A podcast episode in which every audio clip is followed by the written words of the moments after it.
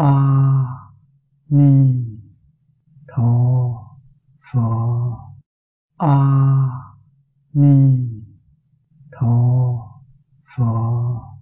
A Di Đà Phật. Xin mời mở bản kinh ra. Trang 197. Trang 197. Bắt đầu xem hàng cuối cùng.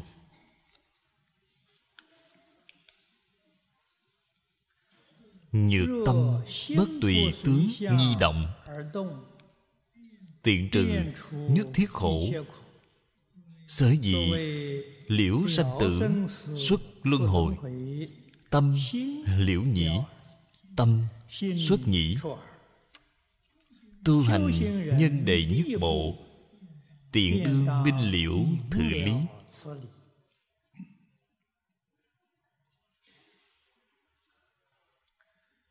Đây là nói đến chân tướng sự thật của ba tâm không thể được. Sau khi thông đạt rồi, cái mà bạn đạt được là thọ dụng thực tế. Phàm phu không rõ chân tướng sự thật, cho nên tâm chuyển theo cảnh.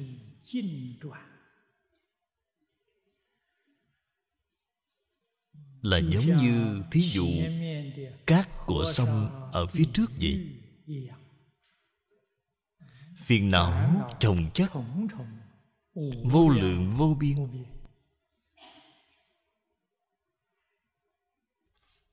Vì thế trường kiếp không cách gì thoát khỏi lục đạo luân hồi. Thật ra giải quyết cái sự việc này hoàn toàn không khó. Khó ở chỗ không có trí huệ, không nhìn thấy chân tướng sự thật. Nếu như có trí huệ thì cái tâm này bất động rồi, sẽ không bị chuyển bởi cảnh giới bên ngoài. Toàn bộ tất cả khổ đều xa lìa. Đúng như cái mà trong Bát Nhã Tâm Kinh nói, soi thấy năm uẩn đều không, liền qua hết thảy khổ ách. Hết thảy khổ ách bao gồm tam khổ, bát khổ ở trong tam giới đều không còn nữa. Chỉ cần bạn có trí huệ, có thể thấy ra năm uẩn đều không. Chỗ này nói là ba tâm không thể được. Cùng giới năm uẩn đều không, ý nghĩa là như nhau. Vậy liền liễu sanh tử, ra khỏi luân hồi. Liễu là sáng tỏ. Sáng tỏ là đem chân tướng sự thật nhìn thấu triệt để. Liễu cũng có nghĩa là chấm dứt, vĩnh viễn thoát khỏi giới tam giới sanh tử luân hồi. Vĩnh viễn thoát khỏi rồi.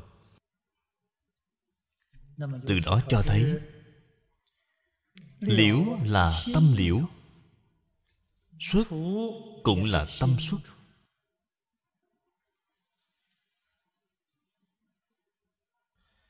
Tâm liễu, tâm xuất. Vì chúng ta cái thân này có liễu hay không, có xuất hay không, nói thật ra cái thân này không có quan hệ gì.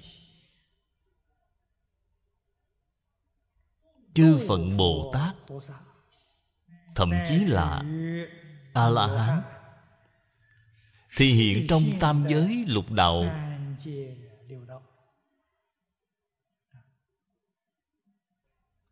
Độ hóa chúng sanh.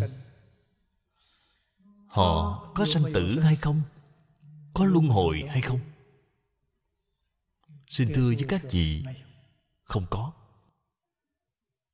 Thích Ca Mâu Ni Phật năm xưa xuất hiện ở thế gian, 80 tuổi nhập Bát Niết Bàn. Người bình thường thì nói Phật diệt rồi.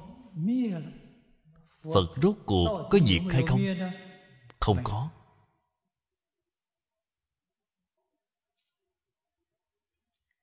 Trên Kinh Vô Lượng Thọ đã nói rất rõ ràng, Phật thị hiện tám tướng thành đạo là gì? Người căn tánh trung hạ mà thị hiện.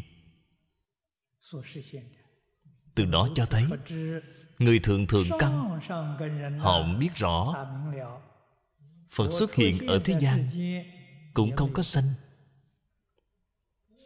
Phật nhập Bát Niết Bàn cũng không có diệt.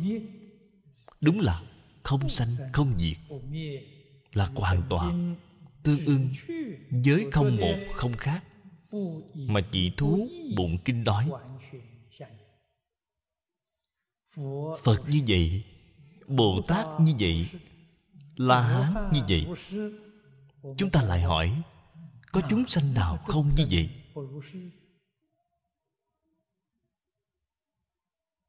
Nếu như nói chúng sanh không như vậy thì chư pháp như nghĩa là nói không thông rồi. Vạn pháp đều như. Đáng tiếc phàm phu chúng ta bị vọng tưởng, phân biệt, chấp trước, chướng ngại kính rồi, nên không nhìn thấy chân tướng sự thật. Chúng ta không nhìn thấy chư Phật Bồ Tát thấy rất rõ ràng, rất minh bạch. Đây là nói người tu hành trước tiên phải đem cái đạo lý này làm cho rõ ràng.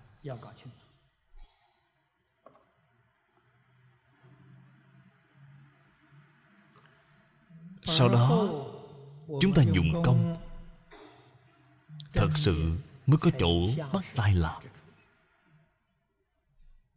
mới có chỗ nhập môn.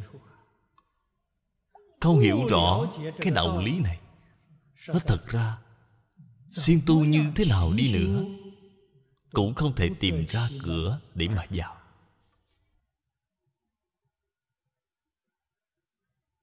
Xem tiếp đoạn này dưới đây. Phân biệt chấp trước vọng giả. Vọng là hư vọng. Bất phân biệt chấp trước chân giả, lìa khỏi tất cả phân biệt chấp trước. Đó là chân tâm khởi dụng. Phân biệt chấp trước làm vọng tâm đang khởi dụng. Vọng tâm không phải chân tâm. Cái này cần làm cho rõ ràng. Chúng ta tu hành cần đoạn vọng, cần cầu chân. Nhưng mà chân nó thật ra không thể cầu. Có một cái ý nghĩ cầu chân lại là cái vọng tưởng rồi. Sau khi vọng loại bỏ rồi chính là chân.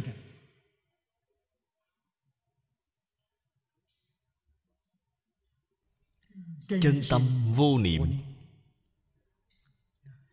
Vô niệm là quyết định không có tất cả vọng niệm. Cái gì là vọng niệm vậy? Vọng tưởng, phân biệt, chấp trước. Sao gọi là vọng tưởng vậy? Trên Kinh Kim Cang nó rất cụ thể. Ngã kiến, nhân kiến, chúng sanh kiến, thọ giả kiến. Những thứ này là vọng tưởng. Tướng ngã, tướng nhân, tướng chúng sanh, tướng thọ giả. Những thứ này là chấp trước. ở trong chân tâm không có.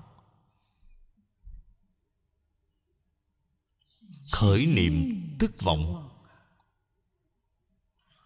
tu chứng giả vô tha, trừ vọng thị dĩ. Người tu hành không có gì khác,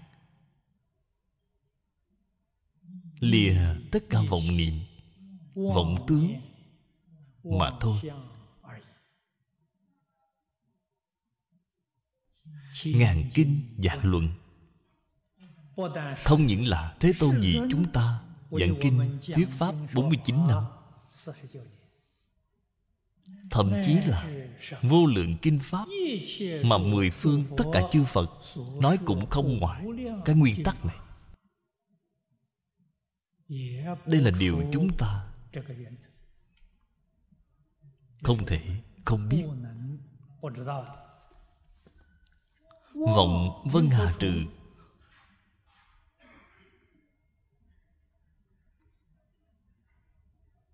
vọng tưởng vọng tướng cách trừ như thế nào? Ly niệm thị dĩ, chỉ cần bạn đem vọng niệm ý nghĩ dứt sạch liền trừ ngay. Cái này các vị không thể không hiểu rõ. Chân tâm ly niệm, ở trong chân tâm không có ý nghĩ, có niệm đều là vọng niệm. Ly niệm tắc phân biệt chấp trước tự vô, ý nghĩ không còn nữa, chân tâm liền hiện tiền. Vọng tưởng phân biệt chấp trước tự nhiên sẽ không còn nữa. Chân tâm tự kiến, sanh tử tự liễu. Ở trong chân như bổn tánh không có sanh tử.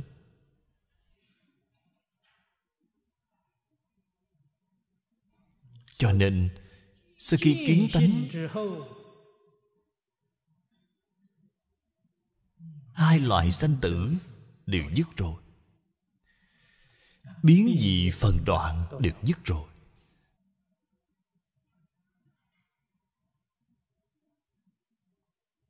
Nhưng mà vấn đề bày ngay trước mắt chúng ta. Chúng ta hiện nay biết lìa niệm quan trọng, cũng hiểu rõ Phật dạy chúng ta phương pháp lìa niệm, nhưng mà cái phương pháp này dùng không được. Lìa như thế nào cũng không lìa được. Có lẽ các vị sẽ cảm thấy tôi không lìa dường như vẫn không có việc gì. Càng lìa càng nhiều, vọng niệm càng nhiều. Đây là tập khí từ vô thủy kiếp đến nay, đã trở thành thói quen rồi. Đây cũng hiển thị ra trong Pháp Đại Thừa. Lý có thể đốn ngộ, người xưa nói sự cần phải tìm trừ, trừ dần dần. Người chúng ta ngày nay thấy cái này, sự tưởng chừng như là vô phương trừ, không phải tìm trừ, là không có cách trừ. Vậy mới may mà có pháp môn niệm Phật. Cái pháp môn này thực sự là đã cứu chúng ta. Cái hay của pháp môn niệm Phật là không cần đoạn niệm, không cần phải lìa niệm. Đem ý nghĩ đổi lại một chút, đổi thành A Di Đà Phật, cái niệm này là được rồi. Đổi ý nghĩ dễ dàng, lìa niệm khó. Đây là sự thù thắng của pháp môn Tịnh Tông, là bảo bạn đem tất cả ý nghĩ đều đổi thành A Di Đà Phật.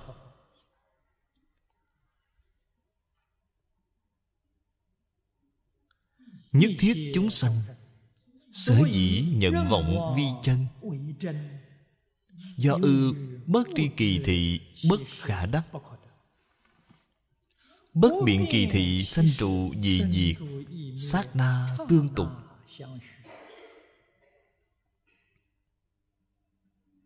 Hai câu này là nói chân tướng của 10 pháp giới y chánh trang nghiêm. Chúng ta ngày nay nói chân tướng của vũ trụ vạn hữu.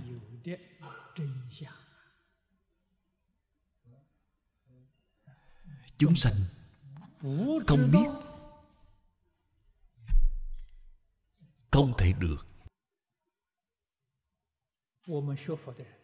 Người học Phật chúng ta tuy hàng ngày đọc kinh, mà đọc theo đường dọc, hành theo đường hành là hai sự việc, nó không tương ưng. Tâm kinh hầu như mỗi ngày đều đọc. Tâm kinh đến chỗ cuối cùng, câu quan trọng nhất là vô trí diệt vô đắc. Chỗ này nói với bạn ba tâm không thể được. Bạn cứ một mực cho rằng cái này cũng có thể đạt được, cái kia cũng có thể chiếm hữu, vậy thì sai rồi. Cho nên nói kinh điển đọc theo đường đọc, hành theo đường hành, không tương ưng. Nếu như bạn nói sau khi đọc rồi, bạn giác ngộ rồi, biết tất cả pháp không thể được, bạn ở trong dạng pháp, cái tâm mong cầu này liền đòi sạch ngay. Mong cầu là vọng tưởng, là phiền não. Cho nên nói mong cầu, lo buồn, bận tâm, những tâm này toàn bộ đều xả sạch rồi. Mặc dù không thể khôi phục tâm thanh tịnh viên mãn, tôi nghĩ hơn một nửa quyết định khôi phục rồi. Cái này chính là nói, ở người niệm Phật mà nói, lý nhất tâm không thể chứng, chứ sự nhất tâm là không có vấn đề. Thực sự có thể chứng được. Chứng được sự nhất tâm bất loạn, giáng sanh tịnh độ là sanh tử tự tại ngay.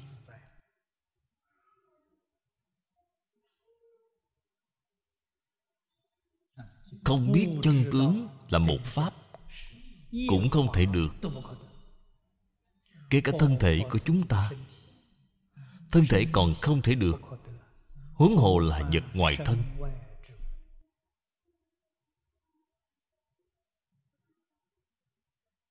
Bất biện kỳ thị sanh trụ dị diệt, sát na tương tục.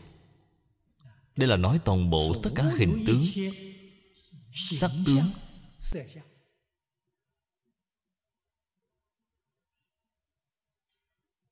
tóm lại không ngoài sanh trụ dị diệt.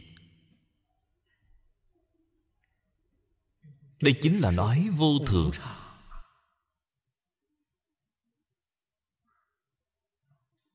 Hiện tướng làm sao có thể tồn tại chứ?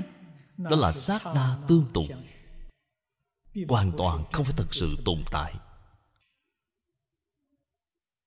Một sát na có 900 cái ý nghĩ sanh diệt, tướng tương tục, thực bất khả đắc, chấp chi hà vi. Tại vì sao bạn phải chấp trước? Quả thật là không thể được. Thân tâm thế giới đều là tướng sát na tương tục. Thông ngay nơi thể hoàn toàn không thể được. Tại vì sao ở trong đây khởi vọng tưởng chứ? Tại vì sao ở trong đây tạo tội nghiệp?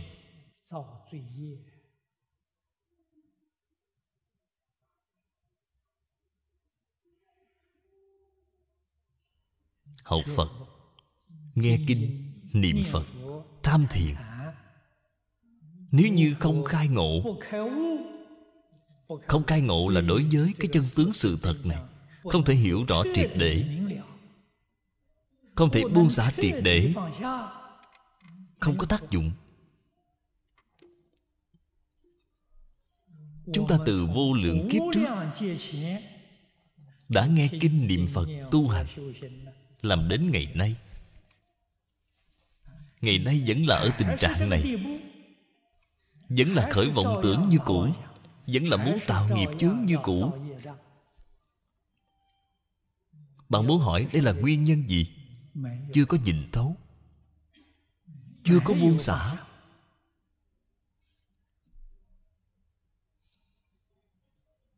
Nguyên nhân là ở chỗ này.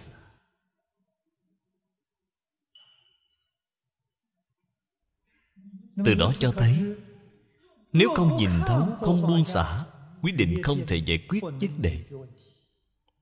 Lục đạo luân hồi vẫn phải tiếp tục đi làm tiếp, vẫn phải tiếp tục đi thọ báo. Thả tự dị vi năng chấp, nhi thực vô khả chấp, đầu tăng vọng tưởng, nghiệp lực nhi dĩ, chân ngu si khả lên giả. Phật nói tất cả chúng sanh là những kẻ đáng thương. Câu nói này nói rất hay. Tại vì sao tất cả chúng sanh đáng thương vậy? Đạo lý là ở chỗ này. Họ tự mình cho rằng có thể chấp trước, tự mình cho rằng có thể phân biệt, tự mình cho rằng có thể đạt được. Thực ra họ cái gì cũng không thể đạt được. Không ngay nơi thể hoàn toàn không thể được. Chỉ là ở chỗ đó khởi vọng tưởng. Vọng tưởng xưa nay không gián đoạn, vọng tưởng liền tạo nghiệp. Nghiệp lực thay đổi cái tướng tương tục này, tướng sát na tương tục. Nghiệp lực đang ở nơi đó biến đổi. Pháp tướng tông gọi là duy thức sợ biến. Biến tốt, biến xấu cũng chính là chúng ta thường nói biến khổ thọ, biến lạc thọ, là do thiện ác ở trong vọng tưởng của bạn. Một niệm vọng tưởng thiện biến ra cảnh giới là lạc thọ, một niệm vọng tưởng mê thì biến ra là khổ thọ.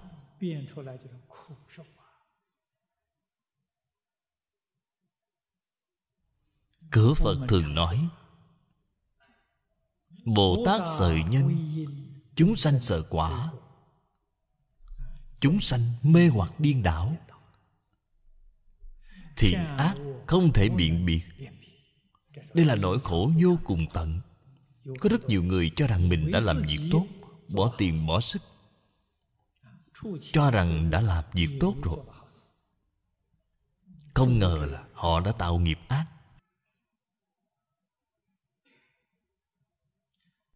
Có năng lực biện biệt thiện ác, có năng lực biện biệt lợi hại được mất. Nói thật ra, cần phải có trí huệ tương đối.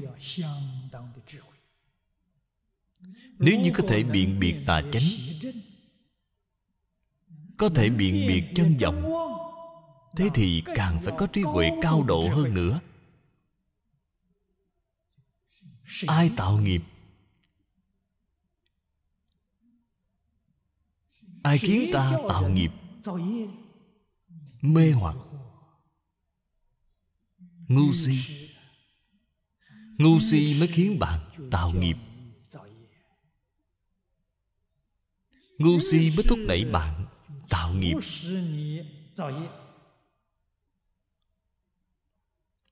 Học Phật, điều quan trọng nhất là khai trí huệ.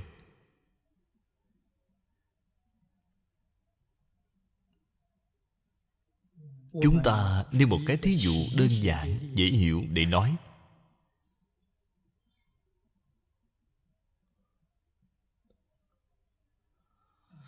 Mọi người đều có thể cảm nhận được xã hội hiện đại thay đổi rồi, lòng người thay đổi rồi.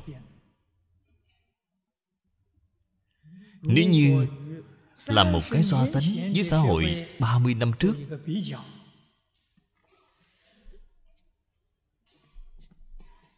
bạn nhất định sẽ cảm nhận được lòng người 30 năm trước chất phát đôn hậu.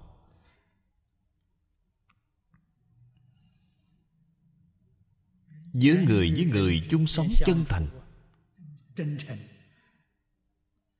thành thật hơn người hiện nay.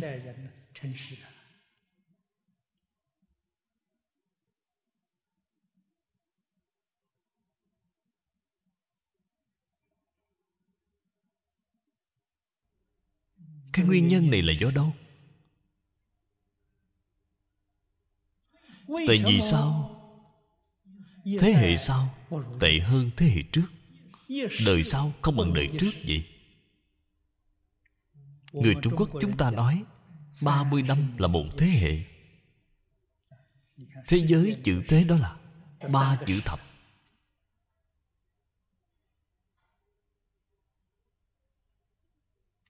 Nhân tố ở trong đây Phật ở trên kinh nói thấu triệt, nói rất rõ ràng. Mê vọng cái này phát triển là giống như tế bào ung thư vậy. Đến khi lan truyền thì không thể chỉnh đốn được. Thật đáng sợ. Cho nên cổ thánh tiên hiền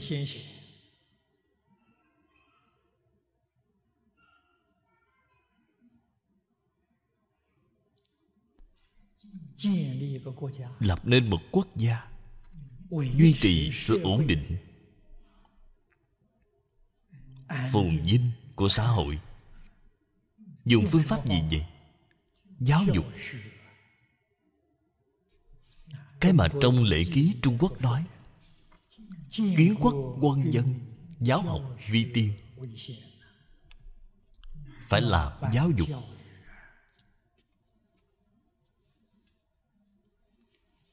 Người học Phật vì sao tương đối lương thiện vậy? Bởi vì tiếp nhận lời giáo huấn của Phật Đà, khởi tâm động niệm, tự mình biết thúc liễm.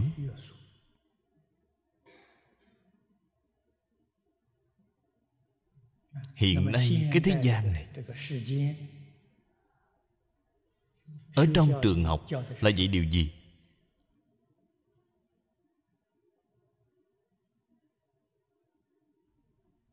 Là dạy khoa học kỹ thuật. Cái này không phải giáo dục.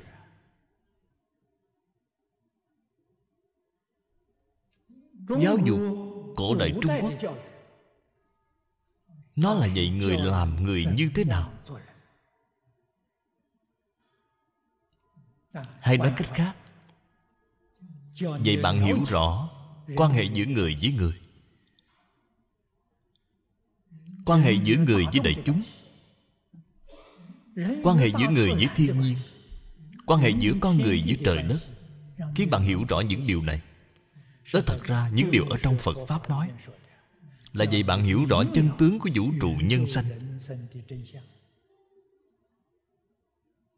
sau đó bạn khởi tâm động niệm, lời nói việc làm, tự nhiên sẽ có quy luật.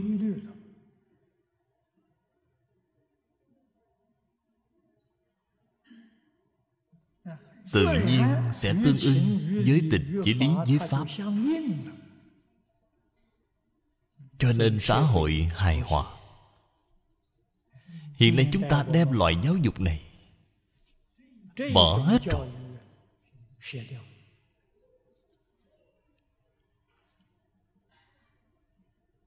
Thế là với người chung sống chỉ biết có lợi và hại. Vậy thì nguy to rồi. Không còn đạo nghĩa. Đây là căn nguyên loạn động của toàn bộ xã hội ngày nay.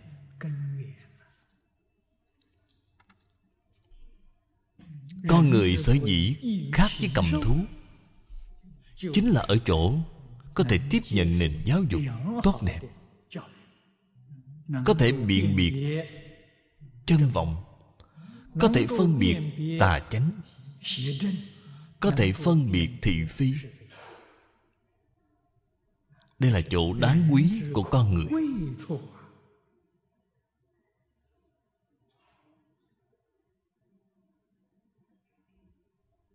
Ngày nay chúng tôi nhìn thấy cái hiện tượng này, vô cùng cảm khái. Không thể quở trách bất kỳ một người nào. Nhân tố ở trong đây quá phức tạp rồi. Làm thế nào cứu giảng đây? Nó thật ra chỉ có phương pháp duy nhất hữu hiệu và nhanh chóng, chỉ có thể thúc đẩy nền giáo dục Phật Đà.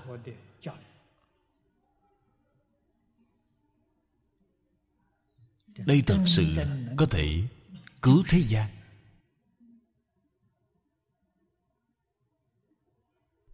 Những lý luận cùng sự thật này chính là cái mà chỗ này nói: tự lý duy Phật, tri chi thuyết chi, tu hành nghi cấp giác ngộ giả.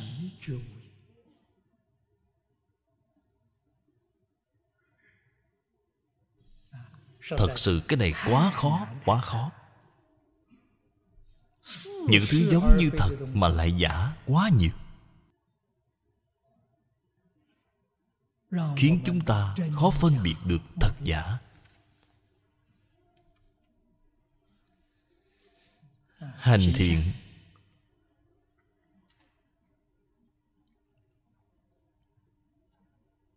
hiện nay mọi người đều biết, ở trong việc thiện hạnh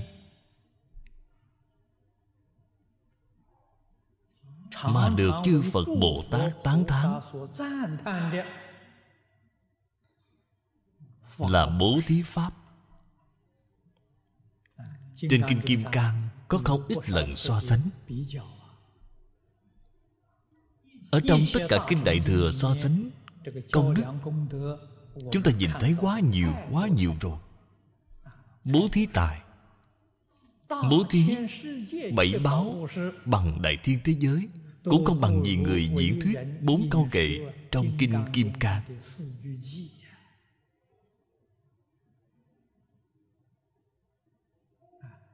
Vậy mới biết Phật Pháp hơn hẳn tất cả Pháp thế gian. Ở trong bố thí Pháp lại dùng cái gì là tối thắng vậy? Không gì bằng tiếp đối huệ mạng Phật.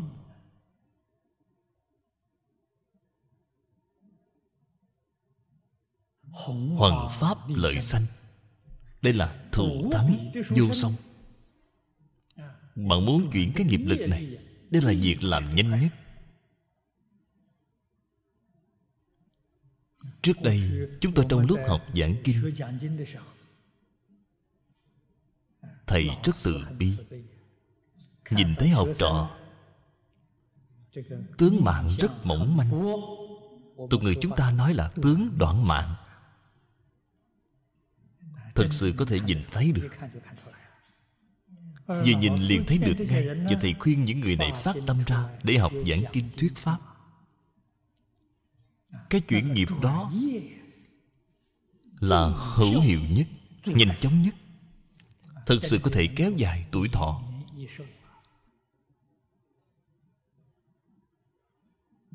Thay đổi thể chất vô cùng nhanh chóng. Đây là phát tâm hoằng pháp lợi sanh. Lý của nó ở chỗ nào vậy? Đạo lý chính là dùng nguyện lực, đem cái nghiệp lực của bạn đổi trở lại. Nguyên là bạn đời này bị nghiệp lực chi phối. Phát nguyện hoằng pháp lợi sanh, đây là nguyện lực. Nguyện lực vượt qua nghiệp lực, chính là thừa nguyện tái lai. Cho nên họ có thể kéo dài tuổi thọ. Đây là đạo lý. Vậy mới biết cái công đức này là lớn hàng đầu. Bạn xem, ngay cả thọ mạng còn có thể kéo dài, huống hồ những thứ khác. Cơ thể có một chút bệnh tật là chuyện nhỏ, ý nghĩ về chuyện tự nhiên liền khỏe ngay. Đây đều là sự thật, xác thực. Nói đến hoằng pháp, chúng ta liền nghĩ đến lập viện Phật học. Công đức của lập viện Phật học là đứng đầu. Không phải bồi dưỡng một người, hai người, bồi dưỡng rất nhiều nhân tài hoằng pháp. Vậy là mở viện Phật học. Khóa trình của viện Phật học, nếu như mời rất nhiều thầy, mở rất nhiều khóa trình, 4 năm, 5 năm tốt nghiệp viện Phật học ra, học trò học được những kiến thức gì vậy? Có phải thực sự có thể gánh vác nổi sự nghiệp hoằng pháp lợi sanh của chư Phật Bồ Tát hay không? Có phải thực sự có thể tiếp nối huệ mạng Phật hay không? Nếu như không đạt được cái hiệu quả này, thì cách làm này giống như đúng mà là sai. Bạn mới biết cái sự việc này khó.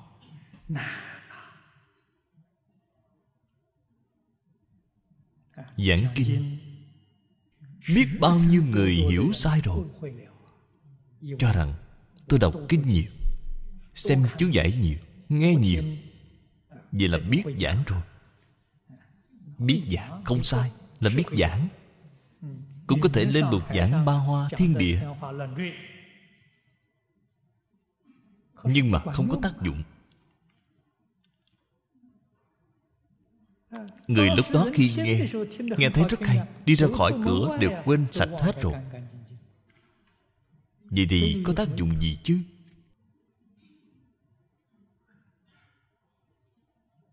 Vào thời xưa, các bậc tổ sư đại đức bồi dưỡng nhân tài hoằng pháp không giống như hiện nay. Nếu như các vị thử nghĩ, xem kinh Phật, thử xem truyền sử Phật giáo, xưa nay không có vị pháp sư nào lập viện Phật học bao giờ, không có. Không có vị pháp sư nào mở lớp đào tạo, cũng chưa từng nghe nói. Họ cái học trò đó là làm thế nào huấn luyện ra vậy? Là từ trong thính chúng tuyển chọn ra.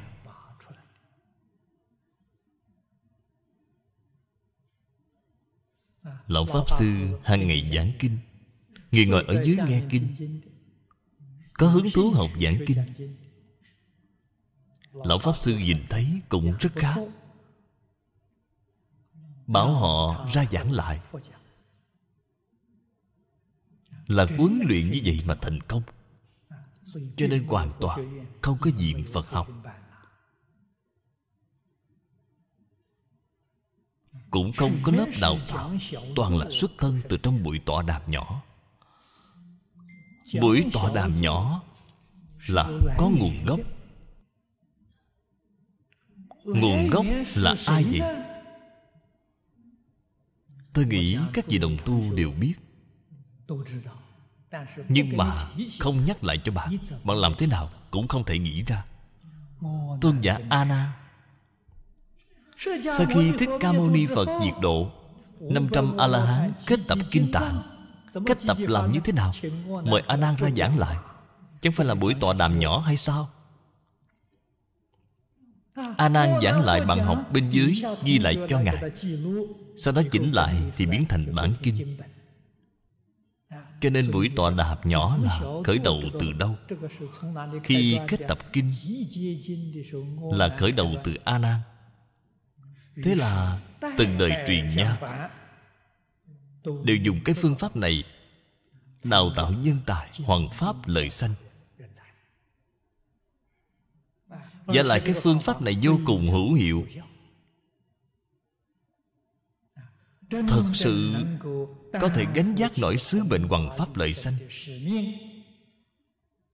Cần công phu tu hành. Công phu là gì vậy?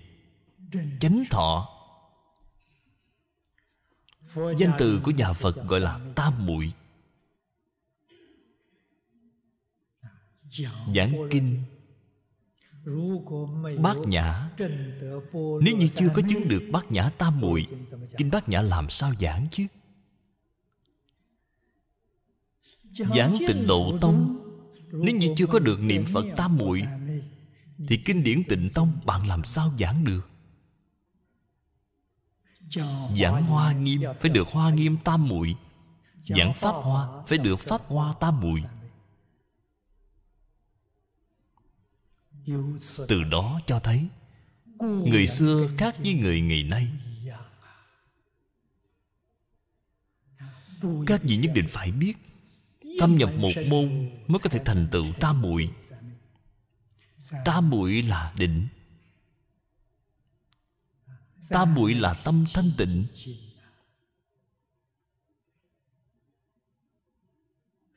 Tam muội cũng là chỗ này, nó thật sự nhìn thấu, buông xả. Phần sau bộ kinh này của chúng ta nói: bất thủ ư tướng, như như bất động. Hai câu nói này nó đơn giản là quyết không bị dao động bởi cảnh giới bên ngoài. Đây gọi là bất thủ ư tướng. Cái thế giới muôn màu này không bị bên ngoài cám dỗ, ở bên trong không khởi vọng tưởng, phân biệt chấp trước. Đây là như như bất động. Vậy liền gọi là tam muội. Tương ưng với pháp môn nào liền gọi tam muội của loại pháp môn đó. Chúng ta ngày nay học kinh Kim Cang, nghiên cứu kinh Kim Cang, đây chính là Kim Cang tam muội. Chúng ta nghiên cứu kinh Vô Lượng Thọ, giảng giải thảo luận kinh Vô Lượng Thọ chính là niệm Phật tam muội.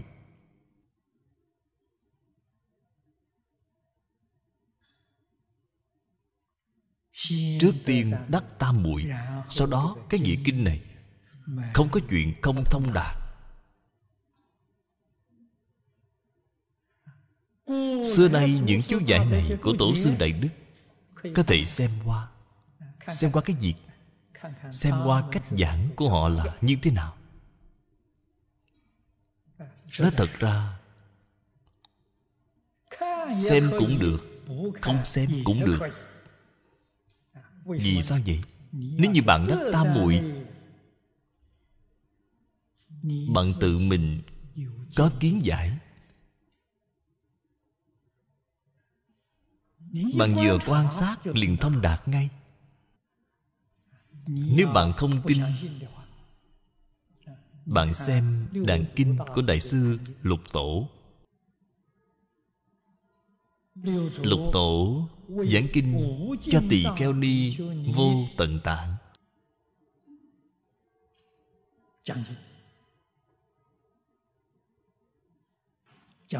Giảng kinh Niết Bàn, Đại sư Lục Tổ không có tham khảo chú giải của người khác. Giảng kinh Pháp Hoa cho thiền sư Pháp Đạt, Ngài không những không có xem chú giải kinh Pháp Hoa, Ngài ngay cả kinh Pháp Hoa cũng chưa có xem qua.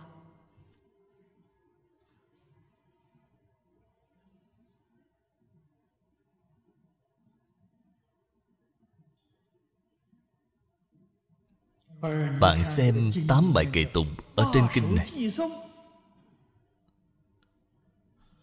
thuyết minh nghĩa kinh của Pháp Tướng Tông, nói quá tuyệt diệu rồi. Cái năng lực trí huệ này của họ từ đâu mà có vậy? Từ tam muội mà có. Tam muội là gì? Chính là hai câu nói này trong kinh Kim Cang: bất thủ ư tướng, như như bất động. Ứng vô sở trụ, nhi sanh kỳ tâm.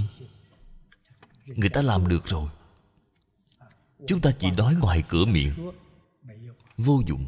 Nhất định phải làm được. Làm được mới có tác dụng. Cho nên học tập kinh giáo nhất định phải thâm nhập một môn. Một môn, xem cái bộ dạng đó rất thật, rất dụng, là phương pháp vô cùng dụng về. Không sai. Mới đầu là rất khờ, rất tầm thường, không xem ra gì. Cái kiểu này là giống cái gì? Giống như xây cao ốc vậy. Xây cao ốc trước tiên làm nền móng. Nền móng làm ở dưới, không nhìn thấy, rất tầm thường. Không ngờ là nền móng càng kiên cố, tương lai cái cao ốc này xây lên càng chắc chắn. Đạo lý là như vậy. Vừa mở đầu liền muốn đẹp, thế thì hỏng rồi, vĩnh viễn không thể thành tựu.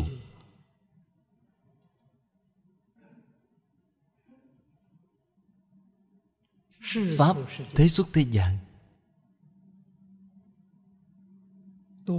đều không ngoài cái nguyên lý, nguyên tắc này. Cho nên chúng ta nhất định phải có năng lực quan sát tinh tế tà chánh,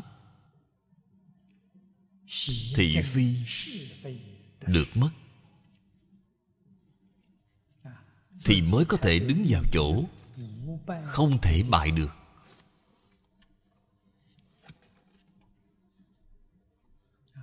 Thường thường chúng ta nhìn thấy người thế gian thực sự là tông tốt, muốn tu phước, nhưng mà kết quả của họ tạo là tội nghiệp. Chúng ta thấy, cũng đã thấy rồi, cũng không thể nói một câu nào. Họ không nhìn thấy, bạn nói với họ, họ không thừa nhận, trái lại sanh ra phỉ báng.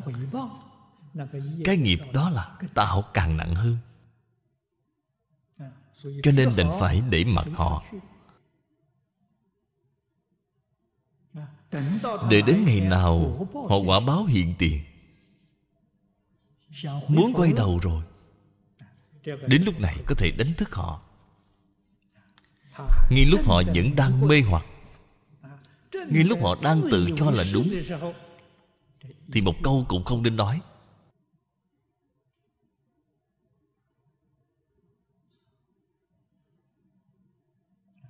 Hiểu lầm giống như thế này, mê lầm giống như thế này, hầu như mọi lúc mọi nơi chúng ta đều nhìn thấy.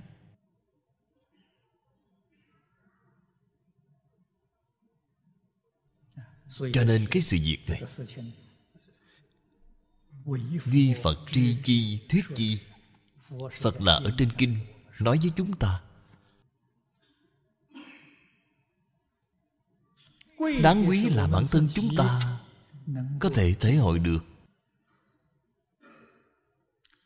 có thể giác ngộ. Thử sự vi phạm thánh chi quan kiện.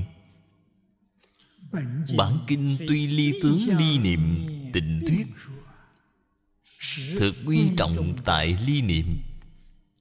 Bất quá dĩ ly tướng vi ly niệm chi phương tiện nhĩ. Nhiệt ly niệm tắc kiến tướng tức kiến tánh. Tẩn quản tùy duyên hiện tướng, quảng độ chúng sanh, hào vô chướng ngại hỷ. Thế liền vào đến cảnh giới của Pháp Thân Đại Sĩ. Giống như chỗ trong Kinh Hoa Nghiêm nói, lý sự vô ngại, sự sự vô ngại. Đó là Pháp giới vô chướng ngại.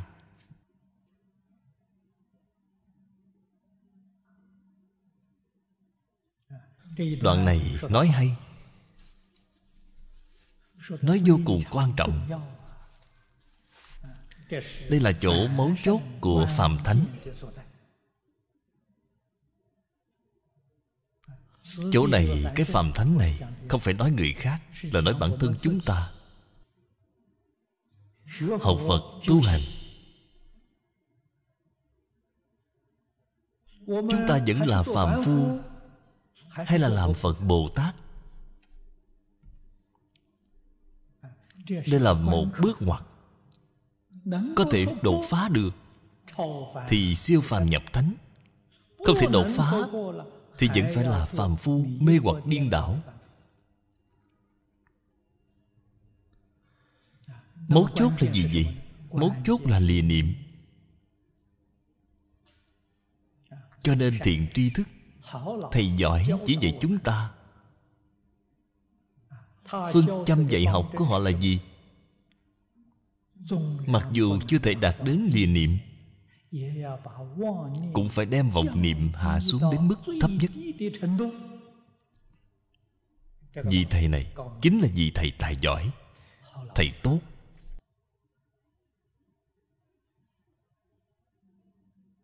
Không phải một vị thầy giỏi thì họ không hiểu cái đạo lý này. Trái lại tăng trưởng vọng niệm của bạn. Sao vọng niệm của bạn không đủ nhiều? Mỗi ngày thêm một ít. Càng thêm thì như thế nào? Đọc nhiều thứ một chút, xem nhiều thứ một chút, nghiên cứu nhiều thứ một chút, tăng thêm vọng niệm. Đại sư Thanh Lương ở trong Hoa Nghiêm Kinh Sớ Sao nói rất hay. Có giải không hành. Hành là gì? Hành là tu định. Hành chính là lìa niệm, lìa tướng. Tu hành không có lìa niệm, lìa tướng. Hàng ngày nghiên cứu kinh giáo, xem cái này là việc chính. Cái hậu quả đó, Ngài Thanh Lương nói rất hay. Tăng trưởng tà kiến. Chúng ta lần đầu xem Hoa Nghiêm Kinh Sớ Sao, xem thấy câu này. Ngay bên dưới còn có một câu nữa: có hành mà không giải, tăng trưởng vô minh. Nó hai cái đúng là trái ngược nhau.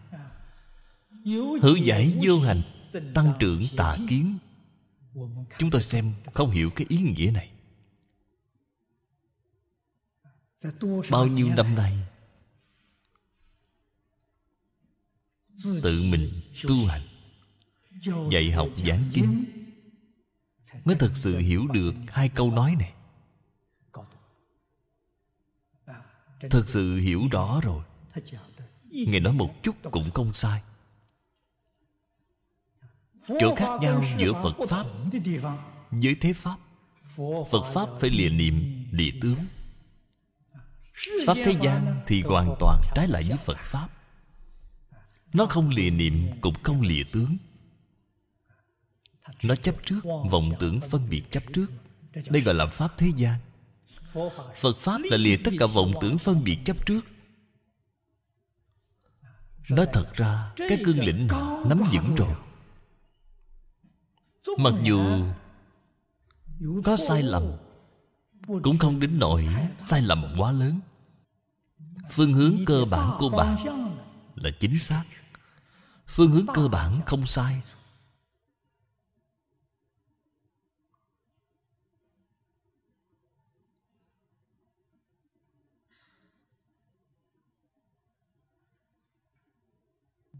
Lìa tướng, nó thật ra là phương tiện của lìa niệm.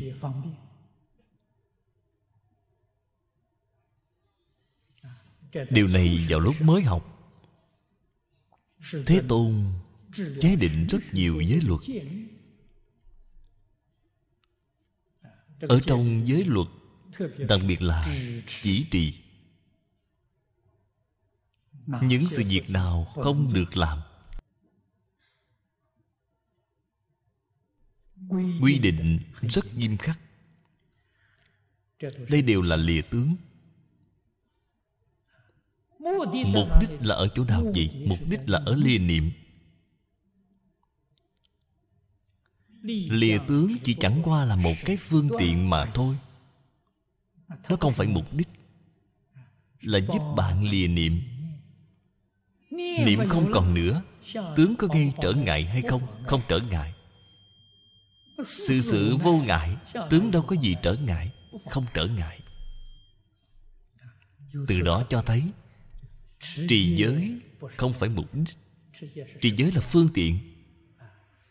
Mục đích là đắc định. Lìa niệm mới có thể đắc định. Không lìa niệm không thể đắc định. Định nó thật ra vẫn không phải mục đích, vẫn là một cái phương tiện khai trí huệ là mục đích. Nhân định khai huệ, đó mới đạt đến mục đích dạy học đích thực của Phật Pháp. Trí huệ vừa khai thì vấn đề gì cũng đều giải quyết rồi.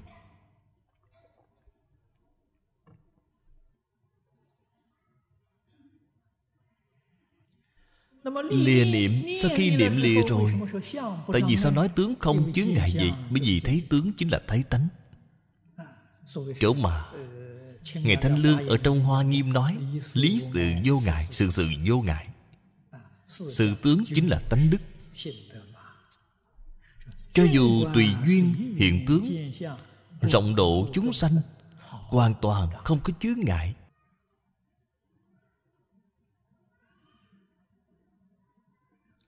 Tam tâm thực bất khả đắc, đương hạ tức không.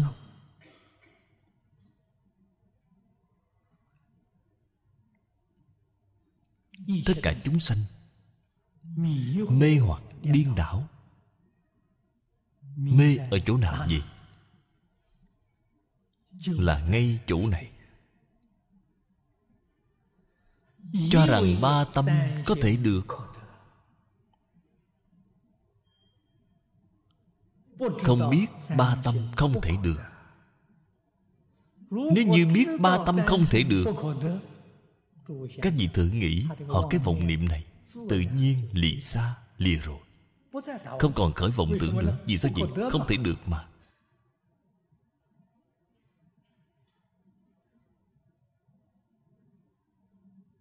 Người thế gian, có người nào không suy nghĩ quá khứ, lại suy nghĩ vị lai? Đây gọi là nghĩ ngợi lung tung. Quá khứ đã là quá khứ rồi, nghĩ nó làm gì? Vì lai vẫn chưa có đến, không cần nghĩ đến nó. Nhưng mà họ lại nghĩ, chính là cho rằng thực sự có thể đạt được, thực sự có sở đắc. Cái sự việc này nếu không phải Phật vì chúng ta nói rõ ra, người thế gian không có năng lực biết được chân tướng sự thật.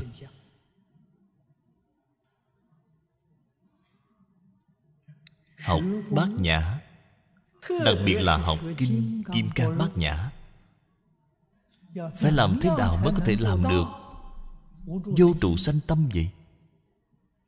Cái chỗ này là một phương pháp hay. Dùng ba tâm không thể được, dùng các pháp do duyên sanh để quan sát tất cả các pháp. Cái quan sát này chính là chỗ mà trong Kinh Kim Cang gọi là chiếu kiến ngũ uẩn giai không. Lìa niệm, niệm là tâm pháp, thọ tưởng hành thức là niệm.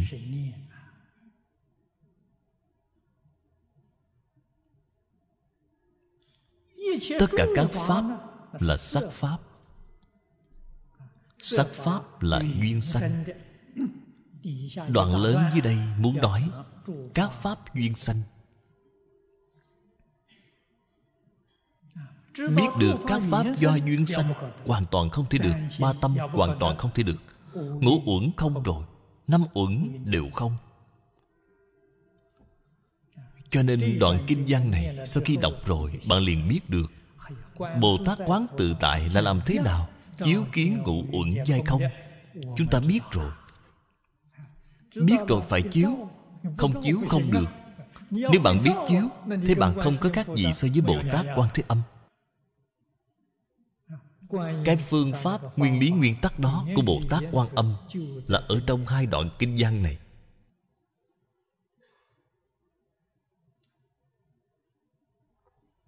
Cho nên phải biết, ưng đương hướng bất khả đắc, xứ quán chiếu khế nhập. trong tâm chúng ta khởi cái vọng tưởng, hoặc giả khởi lên cái tâm tham, hoặc giả khởi lên cái tâm sân hận, khởi lên cái tâm đố kỵ. Quan sát xem cái tâm này là tâm hiện tại, là tâm quá khứ hay là tâm vị lai. Suy nghĩ thấy ba tâm đều không thể được, ý nghĩ liền không còn nữa, tham sân si liền không còn. Nếu bạn không suy nghĩ như vậy thì tham sân si tiếp tục phát triển, càng ngày càng nghiêm trọng. Bạn có thể nghĩ sát sao như vậy. Đây chính là quán chiếu. Một cách tự nhiên nó liền buông xuống.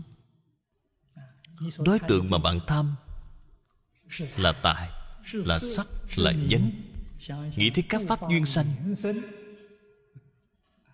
pháp do nhân duyên sanh, không ngay nơi thể, hoàn toàn không thấy được, thì ngoại duyên tự nhiên liền buông xuống.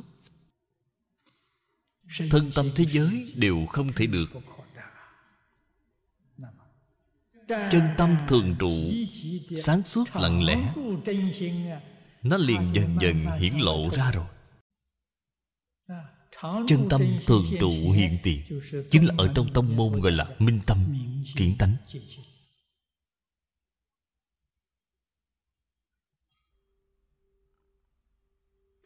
Chính sở dĩ cùng tâm bất yết, yết tướng bồ đề.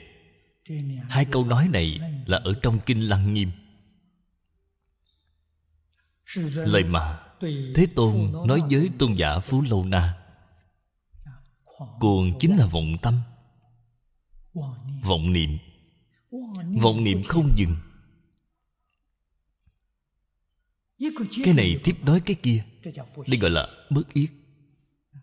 Yết tức bồ đề. Bồ đề chính là chân như bổn tánh. Vọng tâm dừng rồi thì chân tâm liền hiện tiền, bổn tánh liền hiện tiền. Chúng ta học Phật mục đích là ở chỗ này.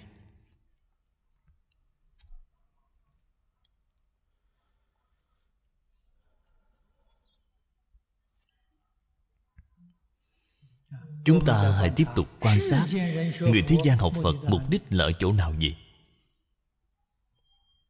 Mục đích nói lời thành thật, ở tăng trưởng tham sân si. Học Phật rồi, Phật Bồ Tát phù hộ tôi thăng hoa, phù hộ tôi phát tài, chẳng phải tăng trưởng tham sân si sao? Họ đi đến cửa Phật là để học tham sân si, là để cầu tham sân si, là hoàn toàn đi ngược lại với Phật Pháp. Ở trong cửa Phật là đoạn tham sân si, họ đi đến chỗ này là tăng trưởng tham sân si. Bạn nói ra cái hệ thống gì chứ? Nhưng mà ngày nay cái xã hội này, biết bao nhiêu người coi tăng trưởng tham sân si là Phật Pháp chân chánh. Bạn nói xem có tệ hại hay không?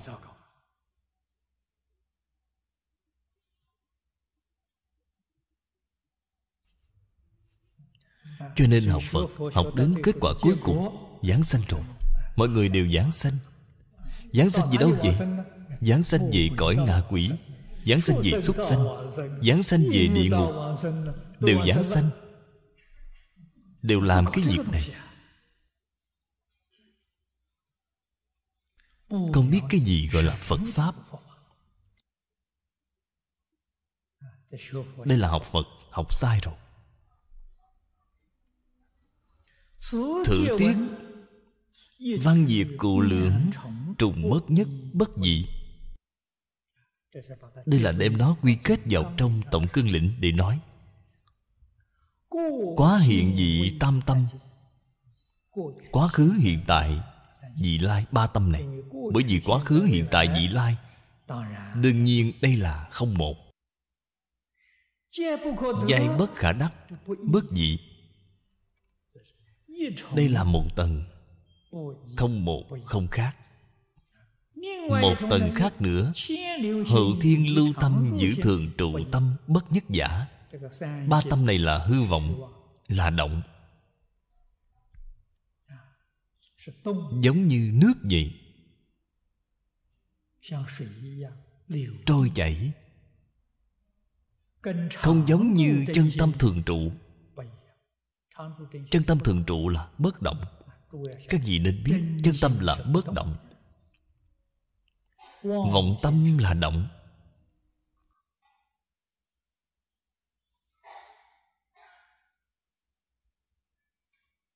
Trí huệ bát nhã là bất động, vô minh là động. Cũng chính là nói minh là bất động. Bất động mới cho ra sáng suốt. Động chính là vô minh.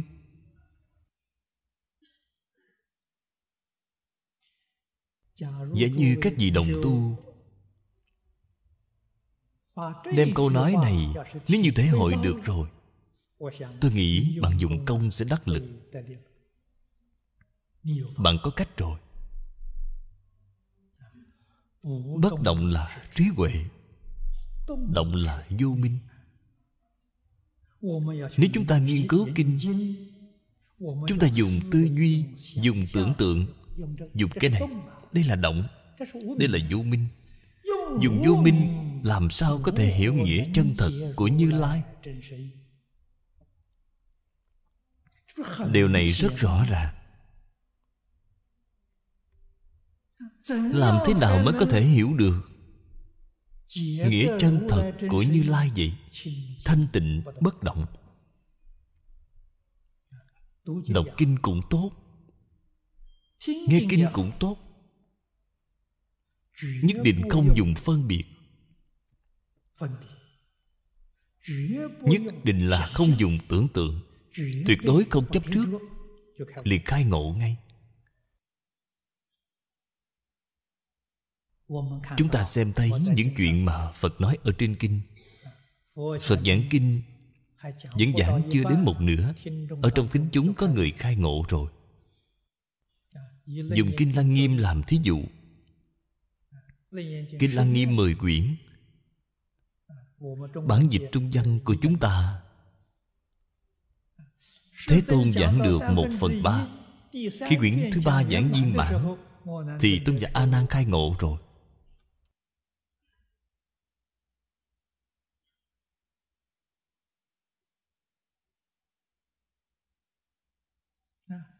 Kinh đại khái khi giảng được một nửa,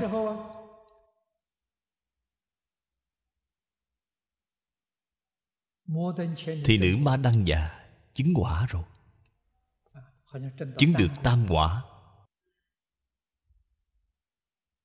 Đây là vì sao vậy? Biết nghe. Kinh Kim Cang phần trước đã nói, thông thường trên kinh Đại Thừa thường nói đế thính, đế thính. Sao gọi là đế thính vậy? Lìa tướng danh tự, lìa tướng ngôn thuyết, lìa tướng tâm duyên. Tâm duyên khiến bạn tưởng tượng. Ta nghe xong, nếu nghĩ kinh này là ý nghĩa gì? Đó là tướng tâm duyên, không được nghĩ, chỉ có nghe. Nên dùng tâm bất động để nghe, sẽ khai ngộ. Chúng ta nghe kinh nghe cả đời cũng không thể khai ngộ. Vì sao vậy? Vừa nghe vừa khởi vọng tưởng, luân chuyển theo tướng. Cái tướng này là gì vậy? Là âm thanh. Âm thanh là tướng, là tướng của lục trần, là đang khởi vọng tưởng theo âm thanh của thuyết pháp. Thế làm sao có thể thành công được chứ? Đây chính là nghe kinh cả đời mà không thể khai ngộ. Nguyên nhân là ở chỗ này. Tôi vào lúc mới học, nó thật ra là thầy từ bi, thầy sáng suốt. Đây là lão cư sĩ Lý Bỉnh Nam. Chúng tôi những học trò học giảng kinh này, vào lúc đó tôi chưa có xuất gia, vẫn còn tại gia. Học trò chúng tôi học giảng kinh là ngồi ở hàng thứ nhất, hơn 20 người. Trong lúc giảng kinh, chúng tôi ngồi ở hàng đầu. Thính chúng đến từ bên ngoài, họ ngồi từ hàng thứ hai trở về sau. Hàng thứ nhất đều có bàn. Khi chúng tôi học giảng kinh, có khi nghe thầy giảng kinh phải ghi lại một chút bút ký. Tôi vào lúc đó cũng viết bút ký. Bị thầy nhìn thấy rồi. Mục tiêu của tôi rất rõ ràng. Tôi ngồi ở vị trí thứ nhất, cho nên thầy vừa nhìn liền nhìn thấy ngay tôi đang ở đó viết bút ký. Đại khái đến khoảng ngày thứ ba, sau khi thầy giảng kinh xong, gọi tôi vào trong phòng. Đích thân của thầy hỏi tôi. Thầy nói, anh nghe kinh có phải đang viết bút ký phải không? Tôi trả lời, vâng ạ. Thầy nói, anh viết cái gì? Tôi nói, sợ quên mất, ghi lại để sau này muốn làm tham khảo.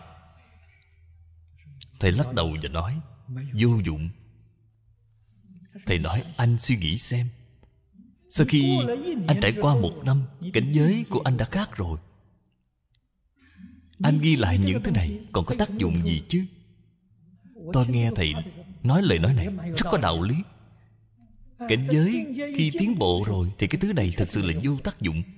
Bạn việc gì phải lãng phí cái tinh thần này chứ? Cho nên thầy đã dạy tôi cách nghe, chuyên tâm nghe, không cần chép bút ký. Cho nên tôi nghe theo lời của thầy. Tôi ở Đài Trung nghe thầy giảng kinh 10 năm, không có ghi chép bút ký. Đây là thầy dạy cho tôi, không nên chép bút ký. Dùng tâm thanh tịnh, tâm chân thành, chuyên tâm để nghe.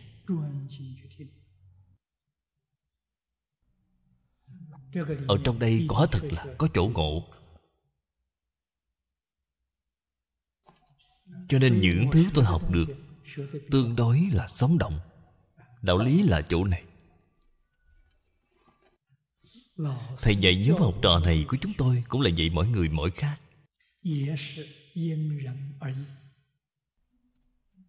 Đồng học ngồi ở sát vách tôi, bút ký viết rất cẩn mật, hết quyển này đến quyển khác, viết mấy chục quyển.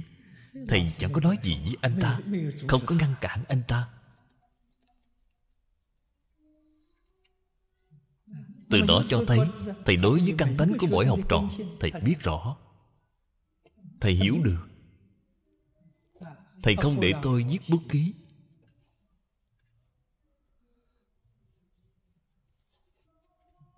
Mỗi người căn tánh không như nhau. Cái phương pháp này quả thật là hay. Nhưng mà nếu như không có cái căn tánh này thì không được. Cái năng lực ghi nhớ của tôi cũng rất mạnh. Tôi không cần viết bút ký. Nghe thầy giảng đại khái 1 giờ đồng hồ. Đến ngày hôm sau tôi ra giảng lại, đại khái gần như cũng có thể đạt được 1 giờ đồng hồ. Tôi có cái năng lực này, có thể đem những lời của thầy. Không thể giảng được 100%, có lẽ có thể giảng được 95%. Tôi có cái năng lực này, cho nên học kinh học rất nhanh. 1 tháng học 1 bộ, tiến độ rất nhanh.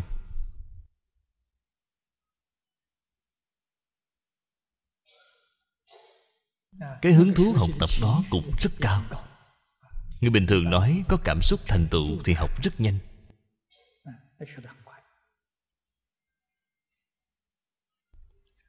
Đây là tâm thiên lưu với tâm thực trụ là không một.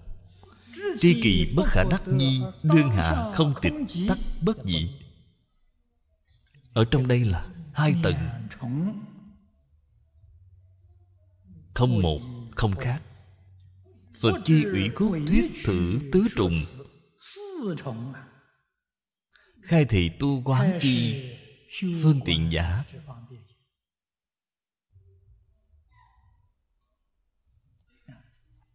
Chúng ta không biết tu quán. Thực ra các vị phải biết. Nói tu quán thì 8 vạn 4 ngàn pháp môn thấy đều là tu quán. Nói tham thiền thì 8 vạn 4 ngàn pháp môn đều là tham thiền. Nói niệm Phật thì 8 vạn 4 ngàn pháp môn thể đều là niệm Phật. Cái này các vị phải biết. Mà nghe xong cảm thấy rất kỳ lạ. Vì sao cảm thấy kỳ lạ vậy? Bạn không biết không một không khác. Nếu như bạn biết không một không khác, tôi nói lời này bạn đã đồng ý rồi.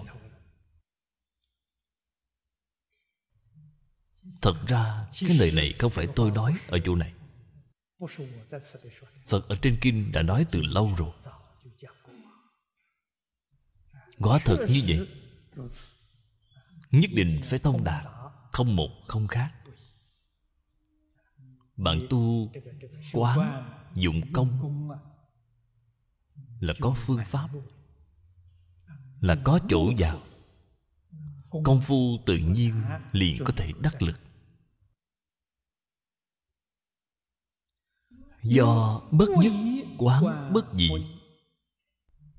nhìn tất cả pháp, pháp tướng khác nhau. Ở trong đây quán chỗ giống nhau của nó, quán thể tánh của nó. Thể tánh là không tịch. Nhất niệm bất sanh, nhi thực tướng sanh hỷ. Ở trong đủ dạng hình sắc khác nhau, nhìn thấy chỗ giống nhau của nó. Sau khi thấy ra rồi, bởi vì không khác là cái tướng không. Ở trong Phật Pháp thường nói dạng Pháp giai không. Không là cái tướng giống, chính là cái tướng không khác. Dạng Pháp là không một, giai không là không khác. Cái xu thế này, mộng niệm của chúng ta là vừa mới nói. Tâm mong cầu của chúng ta, tâm được mất của chúng ta, những vọng niệm này tự nhiên sẽ giảm bớt ngay. Tuy là không thể hoàn toàn đoạn hết, cũng phai nhạt bớt. Cũng chính là nói, ở trong tất cả pháp, chúng ta tự nhiên sẽ xem nhẹ đi, sẽ không còn chấp trước kiên cố giống như trước đây nữa. Xem nhẹ vài phần rồi cũng có thể buông xả vài phần. Đây là sự tiến bộ rất lớn. Cái này ở trong tu trì, cũng chính là ở trong đời sống. Bạn đạt được thọ dụng, tâm của bạn thanh tịnh. Tâm thanh tịnh sanh trí huệ. Cho nên nhất niệm bất sanh, nhi thực tướng sanh hỷ. Do bất nhất nhập bất dị.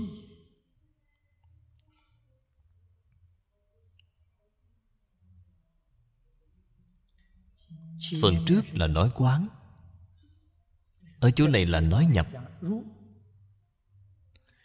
Nhập là sâu hơn một nấc so với quán. Quán là cách nhìn. Cách nhìn của bạn chính xác rồi, trí huệ hiện tiền rồi. Nhập đó là được thọ dụng. Vì sao vậy? Vọng tưởng phân biệt chấp trước buông xuống rồi. Quán là nhìn thấu, nhập là buông xả. Càng buông xả càng tự tại, càng buông xả càng chân thật.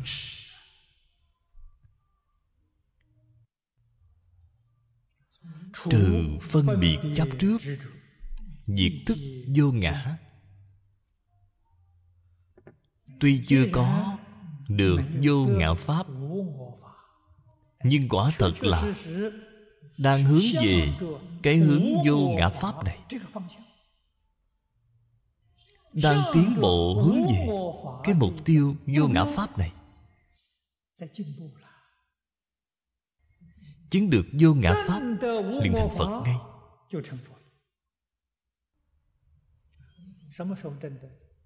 Đến khi nào chứng được gì? Bồ Tát sơ trụ viên giáo là chứng được. Phá một phẩm vô minh, chứng một phần pháp thân. Pháp thân là vô ngã pháp. Đại chí nhất niệm bất sanh, nhân ngã, pháp ngã, lưỡng chủng chấp trước, nhân ngã chấp, pháp ngã chấp, thượng phục hà tồn hộ. Cái cảnh giới này giảng đến tầng thấp nhất Bồ Tát sơ trụ viên giáo. Hai loại chấp trước đều phá rồi. Chân vô ngã chi diệu pháp giả. Đây là dạy cho người sơ học chúng ta. Chính là dạy chúng ta. Chúng ta làm thế nào có thể chứng được vô ngã pháp? Làm thế nào có thể thấy được pháp vô ngã? Bạn cứ dùng cái phương pháp này. Cái phương pháp này thật sự hữu hiệu. Chỉ cần bạn biết dùng, dùng thỏa đáng, và lại tiến bộ vô cùng nhanh chóng. Bạn quan sát ở trong tất cả dạng pháp, không một chính là dạng pháp. Tất cả pháp thế xuất thế gian, bạn hãy quan sát, không khác.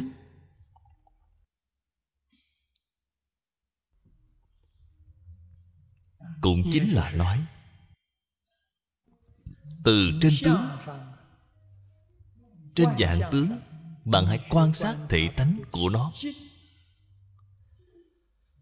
Cái cách nói này, nếu như bạn khó lý giải cái mà trên kinh nói, bạn ở trong tất cả pháp thế xuất thế gian quán nó là duyên sanh. Cái này thì tương đối thiết thực một chút. Bạn quán nó là do nhiều duyên hòa hợp mà sanh ra. Quan sát nó không có tự thể, là không có tự tánh, không ngay nơi thể.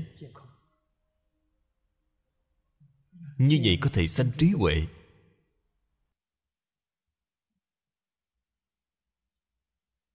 Sau khi trí huệ khai rồi, cho nên gọi là nhìn thấu chân tướng của vũ trụ nhân sanh. Bạn nhìn thấu rồi, bạn vẫn còn phân biệt hay sao? Bạn vẫn còn chấp trước hay sao?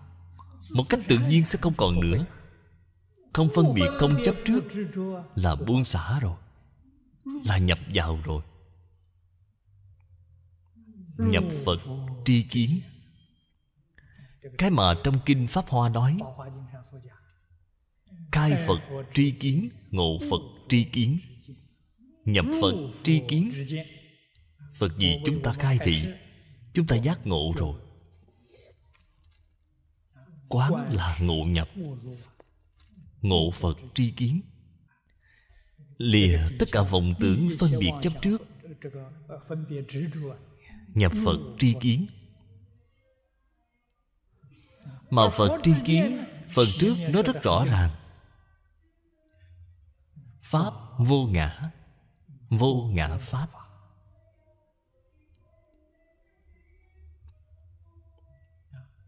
Tất cả pháp vô ngã là nhìn thấu.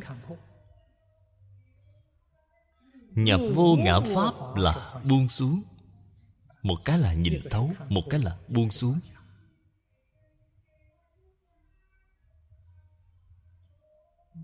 Tự tánh viên mãn hoàn toàn hiện tiền rồi. Cho nên cái phương pháp này thật sự là diệu pháp của vô ngã.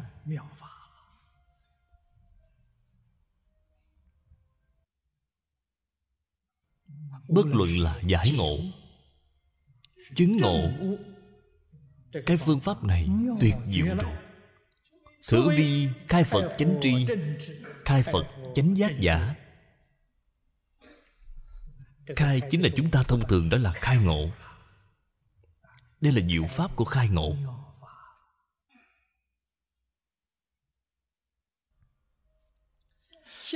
Hạ chư pháp duyên sanh nhất đại đoạn, ba tâm không thể được. Đến cái chỗ này, đoạn này là kết thúc rồi. Đoạn lớn phía dưới muốn nói chư pháp duyên sanh. Ba tâm là nói cái năng chấp trước của chúng ta. Chư pháp là cái sự chấp trước của chúng ta. Cái năng chấp trước không thể được, lại thử xem cái sự chấp trước. Sự chấp trước cũng không thể được. Nhiệt phục như thị, khai chi giác chi. Nhi nhất thị hướng tâm, hành thượng khai giác. Phần trước đã nói ba tâm không thể được là từ tâm hành, tức là từ trên ý nghĩ. Khi bạn hiểu rõ chân tướng sự thật, nhất thị hướng chư pháp thượng khai giác, đây là hướng về cảnh giới bên ngoài, chứng minh chân tướng sự thật của cảnh giới bên ngoài. Song phương tịnh tiến, tắc tâm cảnh giai vong. Vọng niệm ở trong tâm, phân biệt chấp trước ở bên ngoài, thấy đều mất hết. Quả thật là hoàn toàn tương ưng. Với Đệ Kinh Kim Cang Bát Nhã, ngã pháp câu không, vô ngã tướng, vô pháp tướng, diệt vô phi pháp tướng, ly nhất thiết chư tướng, tắc danh chư Phật hỷ. Tất cả tướng đều lìa rồi, không có cách gì xưng hô nó. Bất đắc dĩ giả thiết một cái danh từ, gọi đó là chư Phật. Thành Phật là Phật rồi, tại vì sao gọi là chư Phật? Các vị phải biết, tuy lìa tướng lìa niệm, mà công phu lìa tướng lìa niệm không như nhau. Nhưng mà phải biết, thấy đều là lìa tướng lìa niệm, không sai. Bên trong công phu không như nhau, cho nên họ có thứ bậc. Đây chính là trên Kinh Hoa Nghiêm nói 41 vị Pháp Thân Đại Sĩ. Tại vì sao lại có 41 cái cấp bậc vậy? 41 người này tất cả đều là lìa tướng lìa niệm, tâm cảnh đều bất. Bởi vì công phu sâu cạn khác nhau, đem nó chia thành thập trụ, thập hạnh, thập hồi hướng, thập địa, đẳng giác, diệu giác, là chia từ trên công phu của họ. Cách chia này các vị nhất định phải biết là Phật vì chúng ta chia, nói với chúng ta như vậy. Đối với những Pháp Thân Đại Sĩ đó, người ta đã lìa tướng lìa niệm, thì còn thập trụ, thập hạnh, thập hồi hướng gì nữa chứ? Không còn những thứ này. Nếu Phật gặp bạn, Ngài tuyệt đối sẽ không nói anh là phàm phu, tôi là Phật. Nếu Ngài có cái ý nghĩ này, thì Ngài vẫn là phàm phu. Vì sao vậy? Ngài vẫn còn niệm, Ngài vẫn dính tướng, Ngài hết rồi. Cho nên Phật nhìn tất cả chúng sanh đều là Phật. Tâm của Ngài là thanh tịnh, là bình đẳng, quyết định không có cái ý nghĩ phân biệt.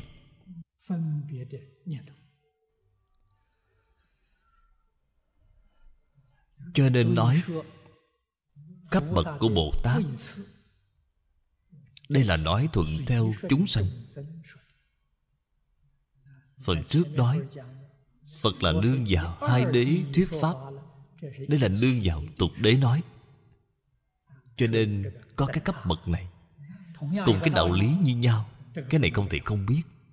Không biết sẽ sinh ra rất nhiều hiểu lầm. Người niệm Phật giảng sanh thế giới Tây Phương Cực Lạc, sơ phẩm vị của mình rất thấp. Nghe nói hạ hạ phẩm giảng sanh phải 12 kiếp mới hoa khai kiến Phật, cho rằng quá dài rồi. Cho nên thường hay có người đến hỏi tôi, đây là thật hay là giả?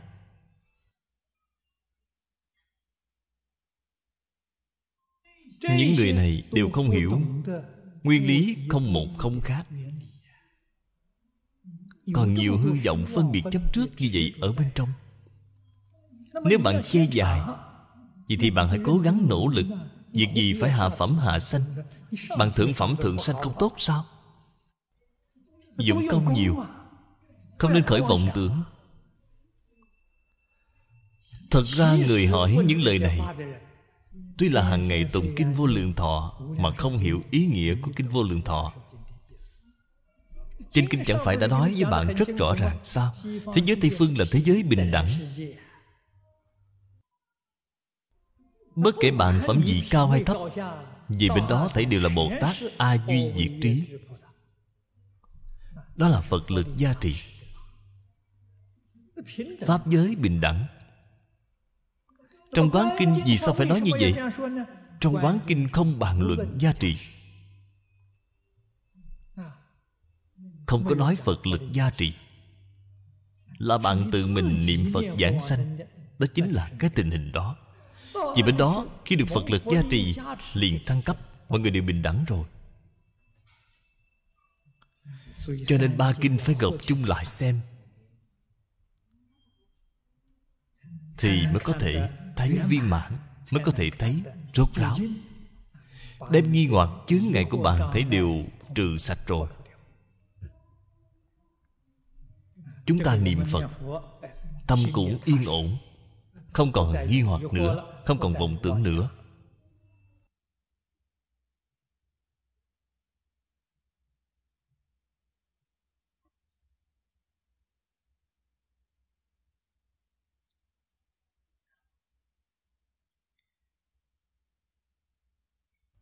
Duyên sanh. Xem tiếp câu này dưới đây. Chúng ta xem tiếp xuống nữa. Tâm cảnh giai vong, ngã pháp câu không. Mãi cho đến cuối cùng thì danh chư Phật.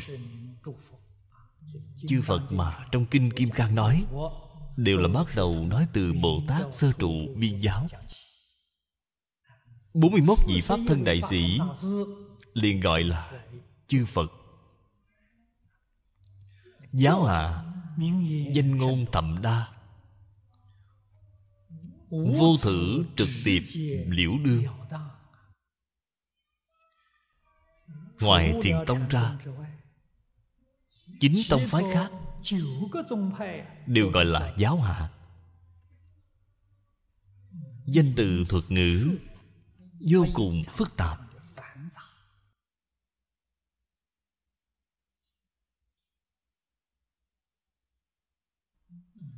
Phức tạp, chúng ta sẽ cảm thấy khó khăn. Không những có tu, giải cũng khó. Nhưng mà nếu sánh với Kinh Kim Cang, nó thật ra không có cái nào gọn gàng thẳng tắc bằng Kinh Kim Cang. Kinh Kim Cang không dài, toàn kinh chỉ có hơn 5.800 chữ.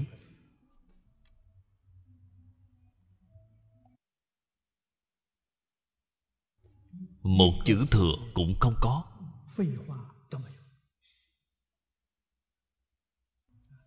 Từng câu từng chữ đều là lưu xuất ra từ trong quả địa Như Lai, gọn gàng thẳng tắc. Tông môn bỗng hát giao trì, vô thử chương hiển minh bạch. Hai câu phía trước hiển thị kinh này đứng đầu trong giáo hạ. Xoay trở lại hãy nhìn tông môn Thiền Tông. Thiền Tông dạy học dùng gậy, hét, gậy hét không đơn giản. Tổ sư Đại Đức thật sự là người từng trải, minh tâm kiến tánh. Nhìn thấy bạn công phu gần đến thuần thục, hoặc giả là dùng gậy, hoặc giả là dùng hét. Khi một tiếng hét khiến bạn bừng tỉnh rồi, cái cánh cửa đó đột phá rồi, người ta liền khai ngộ ngay. Nếu như không phải chân thiện tri thức như thế này, cũng muốn học cái hình dáng đó của tổ sư, nói lời thành thật, cái gậy đó đánh chết người rồi cũng không khai ngộ được. Chết oan uổng rồi, làm sao có thể khai ngộ được chứ? Hét càng không có tác dụng. Cho nên loại phương pháp đó là không thể học được trên hình dáng, không có tác dụng. Công phu chưa đến, học rồi một chút tác dụng cũng không có. Đây là chứng tỏ cái phương pháp này của tông môn không nói ra được rõ ràng, minh bạch, giống như trong Kinh Kim Cang. Ngộ ở trong tông môn, ngộ cái gì vậy? Chính là chỗ này nói vô trụ sanh tâm, không thật không hư, không một không khác. Pháp vô ngã pháp chính là cái này. Nhưng mà ở trong tông môn không nói rõ ra. Giáo hạ là đem nó nói ra, tông môn không có nói ra. Trên thực tế thực sự vào cái cảnh giới như vậy, giải cái cảnh giới này, thực sự thể hội được, lý giải rồi, giải ngộ, thực sự là làm được. Đã nhập vô ngã gọi là chứng ngộ. Đây là chứng quả. Chúng ta xem đoạn lớn dưới đây. Đoạn lớn này bởi vì hàm nghĩa rất nhiều, cho nên trước khi chưa có giảng kinh văn, không thể không nói rõ trước.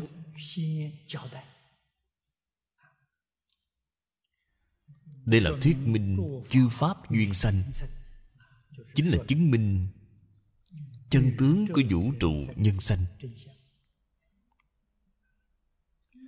Ước phước báo minh vô tánh. Bên dưới có hai đoạn trung. Ở trong đoạn trung thứ nhất là nương vào phước báo, chứng minh vô tánh, không có thể tánh.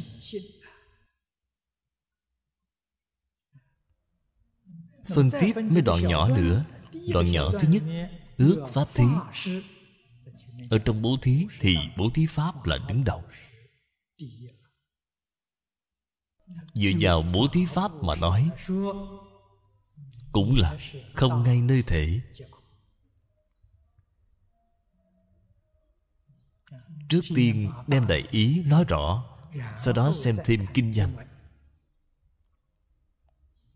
Thử nhất đại đoạn, hàm nghĩa thậm đa, tu tiên thuyết minh, nhập văn phương dị, lãnh hội. Thượng diện tâm hành nhất đoạn, thì ước nội tâm minh nghĩa. Từ nội tâm chứng minh cái đạo lý này, nghĩa là đạo lý. Chứng minh ba tâm không thể được. Ở trong thí dụ dùng các song hành để thí dụ, đem xong thí dụ cho ba tâm trôi chảy không dừng, là có quá khứ, hiện tại, vị lai. Đem các ở trong song hành thí dụ cho rất nhiều vọng niệm của tâm, không có cách gì tính đếm được. Đây là các của song thí dụ cho tâm hành.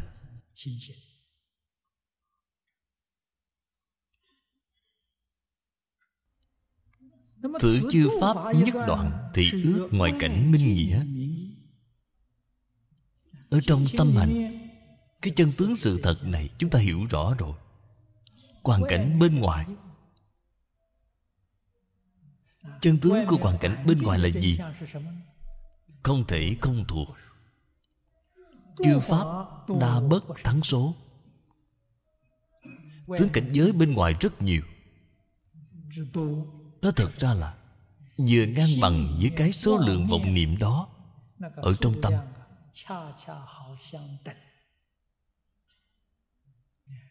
Các vị hiểu không? Tại vì sao lại ngang bằng vậy? Tất cả pháp từ tâm tưởng sanh, nó sao không ngang bằng được chứ? Bạn muốn biết vọng niệm có bao nhiêu, các pháp trong tận hư không khắp pháp giới có bao nhiêu, thì vọng niệm của bạn là bấy nhiêu.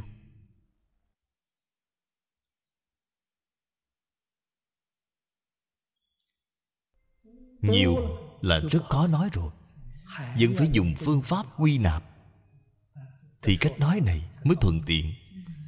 Kim ước phước báo, cập pháp thí minh nghĩa, tác khả cai nhiếp nhất thiết pháp hỷ. Nếu cái thí dụ này, cái thí dụ này có thể bao gồm tất cả pháp.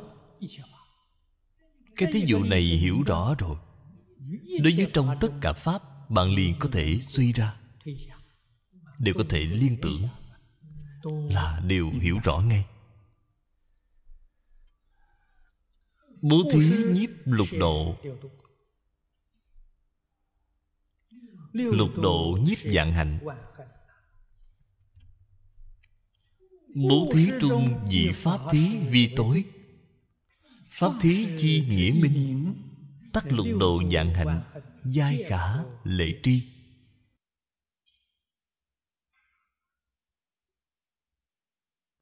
Pháp thí thị thiện hạnh, thiện hạnh chi nghĩa minh, phi thiện hạnh chi sự, diệt khả lệ tri.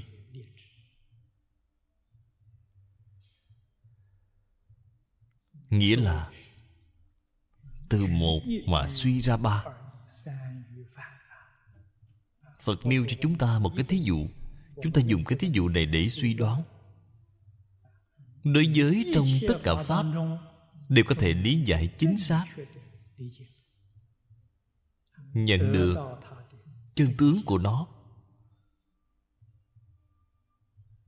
Nhân duyên sanh pháp, vì nhất thiết pháp chi sanh bất ngoại nhân duyên.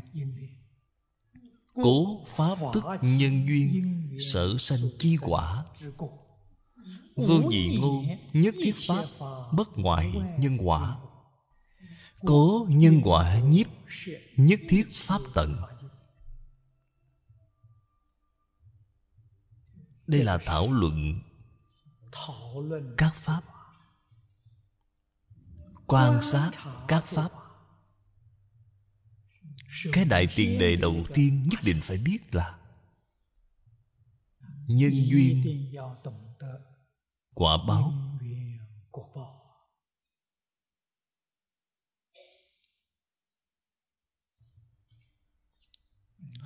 Phàm phu lơ là bất cẩn quan sát nói tất cả pháp, thực ra tất cả pháp hoàn toàn không tồn tại.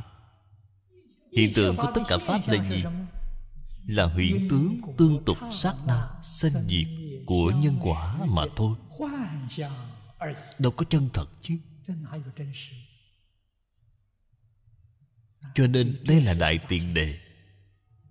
Cái đại tiền đề này nhất định phải làm cho rõ ràng, phải làm cho minh bạch.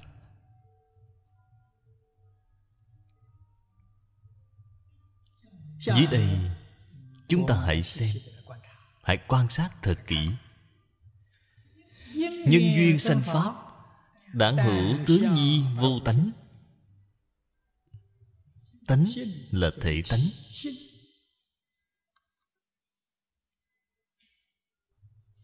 Cái gọi là bản thể,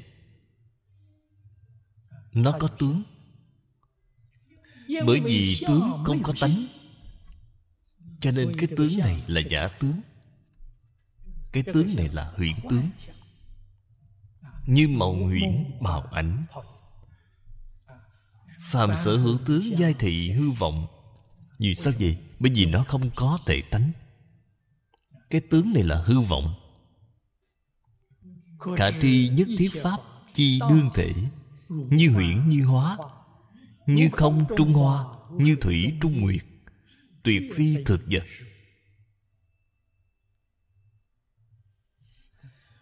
Toàn bộ tất cả hiện tượng vật chất đều là như vậy.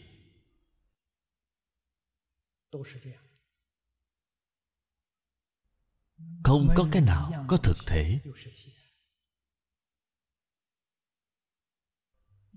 Thí dụ cùng ví rất hay. Như huyễn như hóa. Huyễn là gì vậy? Giống như biến ảo thuật vậy, biến hiện ra, biến đổi, không trung hoa. Cái hoa đốm giữa hư không này, người nào từng bị bệnh mắt sẽ có cái kinh nghiệm này. Nếu như mắt bị bệnh, nhìn thấy trong hư không xuất hiện hoa đốm, mắt khỏe thì không có. Mắt bị bệnh sẽ nhìn thấy hoa đốm giữa hư không. Trên Kinh Lăng Nghiêm, Thế Tôn có nói cái thí dụ này, gọi là mục thạnh. Tức là mắt bị bệnh nhìn thấy hoa đốm giữa hư không, nhìn thấy trên đèn có bóng tròn. Người có mắt khỏe thì không nhìn thấy. Đây là chứng minh là giả, không phải thật. Thủy Trung Nguyệt, cái này người nào cũng có thể nhìn thấy. Bóng trăng trong nước không có tự thể, không phải chân thật. Cố tiêu đề biết thể không, hiển kỳ đương thể thị không, các pháp thể không.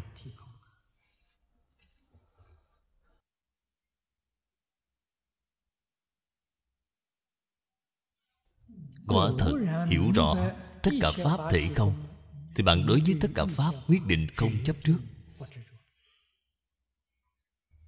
một cách tự nhiên bạn sẽ buông xả. Các vị phải biết, vọng tưởng chấp trước là tạo nghiệp. Tạo nghiệp nhất định có khổ báo. Tuy là cái báo này cũng là không ngay nơi thể, là giống như nằm mộng vậy. Bạn nằm thấy ác mộng rất khó chịu. Mộng quả thật là giả, cũng không ngay nơi thể, nhưng mà bạn phải thọ. Bạn thật sự ở trong đó thọ tội.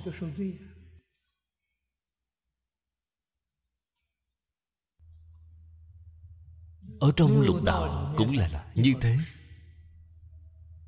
Ba đường ác, địa ngục, ngạ quỷ, súc sanh,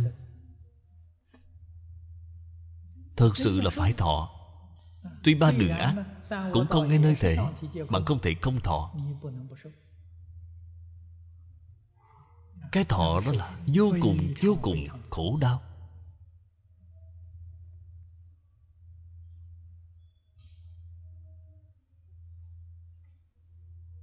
Những hiện tượng này, nguồn gốc sai lầm của nó là không hiểu rõ chân tướng của vũ trụ nhân sanh, cho nên sanh ra chấp trước kiên cố, không chịu buông xả. Như vậy mới tạo ra lục đạo luân hồi, đời đời kiếp kiếp.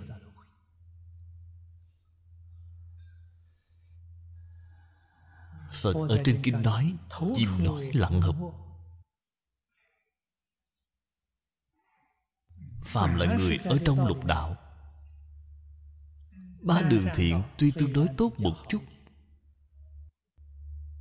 suy cho cùng là thời gian ở trong ba đường thiện ngắn ngủi nhất. Thời gian ở trong ba đường ác thì dài. Bạn muốn hỏi tại vì sao? Nó thật ra là cái đáp án này không cần đi hỏi người khác, tự mình suy nghĩ liền hiểu rõ ngay. Chúng ta từ sớm đến tối khởi tâm động niệm, có mấy cái ý nghĩ là thiện, có mấy ý nghĩ là ác. Vậy thì chẳng phải rõ ràng rồi sao? Chỉ nghĩ một ngày là đủ rồi. Sáng sớm hôm nay đến tối hôm nay, niệm niệm đều là tự tư tự lợi, niệm niệm đều là tham sân si mạng. Đó chính là ba đường ác. Niệm niệm giúp đỡ người khác, niệm niệm lợi ích xã hội, đó là ba đường thiện. Bạn thử nghĩ xem cái ý nghĩ nào nhiều, thế là liền biết rõ ngay. Chúng ta ở trong lục đạo luân hồi, nơi nào chúng ta ở lâu, chẳng phải đã rõ ràng rồi sao? Người tâm tham nặng. Nhà bạn ở đâu vậy? Ở đường ngạ quỷ. Bởi vì thời gian của đường ngạ quỷ dài nhất nên đó là nhà của bạn. Thời gian ở ngắn là đi ra ngoài tham quan du lịch, là thời gian ở ngắn. Người tâm đố kỵ sân hận nặng. Nhà bạn ở đâu vậy? Ở địa ngục.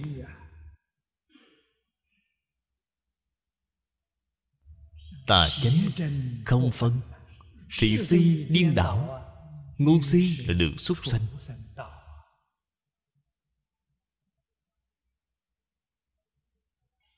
Chúng ta chỉ cần thật bình tĩnh mà quan sát. Tạo nghiệp ba đường ác quá nhiều. Quá nhiều rồi. Không hề biết, thấy đều là đang làm những sự việc này. Nghiệp có ba đường thiện vô cùng hiếm có. Vậy mới biết lời Phật nói ở trên kinh vô cùng có đạo lý.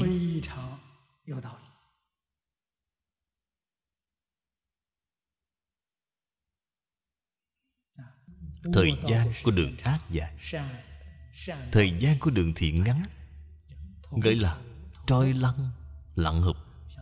Giống như ở trong biển khổ, đầu trồi lên mặt nước, hít một hơi không khí trong lành. Thí dụ cho ba đường thiện, sau đó lại bị ngã lộn nhào, cắm đầu xuống đáy biển rồi. Đó gọi là ba đường ác. Chứng tỏ thời gian chìm ở dưới đáy dài, thời gian trồi đầu lên rất ngắn ngủi. Cái thí dụ này rất hay.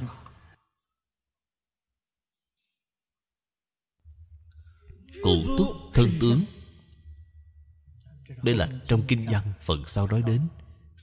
Hiển vô tánh nghĩa. Cái chỗ này Phật hiện cái thân tướng này là báo thân, là hiện thân lớn.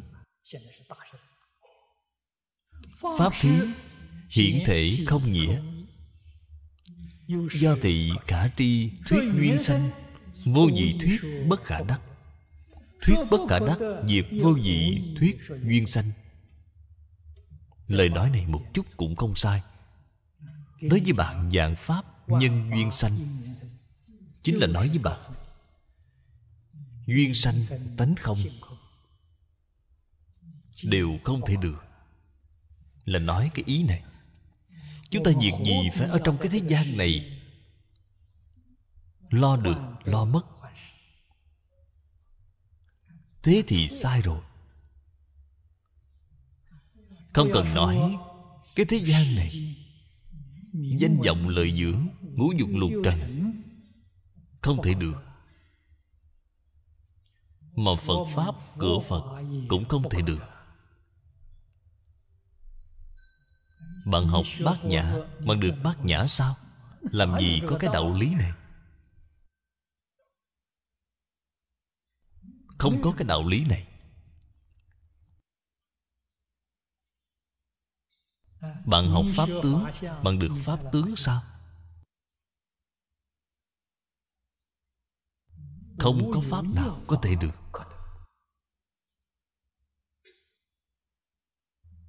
Ở trong tất cả Pháp, nó thật ra cảm ứng việc này là có.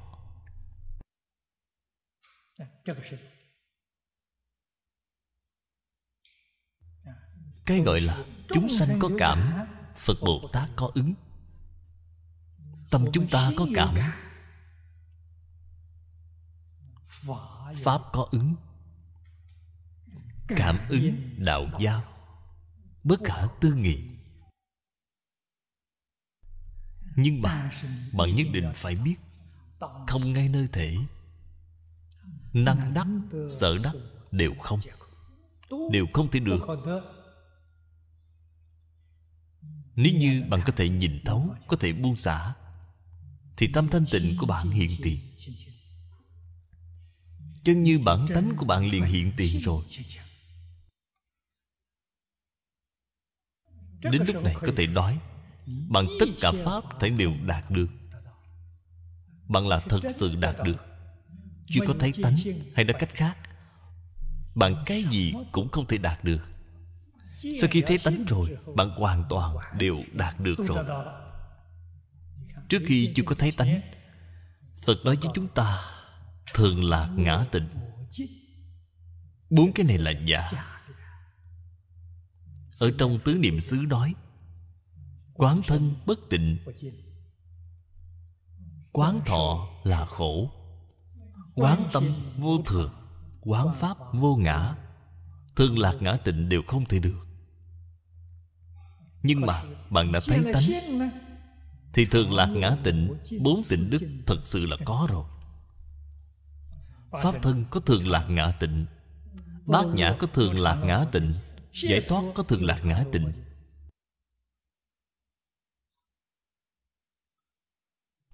Bạn muốn hỏi tại sao? Bởi vì bạn thấy được tánh. Tánh là thật, không phải hư vọng. Bạn chưa có thấy tánh, bạn đều là dính ở trên tướng. Tướng là hư vọng. Bạn là dùng tâm hư vọng. Phần trước nói ba tâm, bạn là dùng tâm hư vọng, chấp trước tướng hư vọng. Kết quả là thấy đều không thể được. Sau khi thấy tánh rồi, tâm hư vọng xả bỏ rồi, tướng hư vọng xả bỏ rồi, cái bạn được hoàn toàn là chân thật. Cho nên pháp thân, bát nhã, giải thoát, tam đức mật tạng, mỗi cái đều đầy đủ bốn tịnh đức thường lạc ngã tịnh. Thấy đều đạt được rồi. Phần vì chúng ta bỏ hư vọng lấy chân thật. Nhưng mà chân thật không được có cái ý nghĩ này. Bạn có cái ý nghĩ này vẫn là một cái hư vọng, vẫn là cái vọng tưởng, vẫn là cái chấp trước. Ngay cả ý nghĩ chân thật cũng không có, mới gọi là chân thật thật sự. Có cái ý nghĩ này đều không được. Đó chính là chỗ mà phần trước kinh nói là pháp còn phải xả, huống hồ phi pháp. Tốt rồi, hôm nay thời gian đã hết, chúng ta chỉ học đến đây thôi. A Di Đà Phật. A Di Đà Phật. A Di Đà Phật. A Di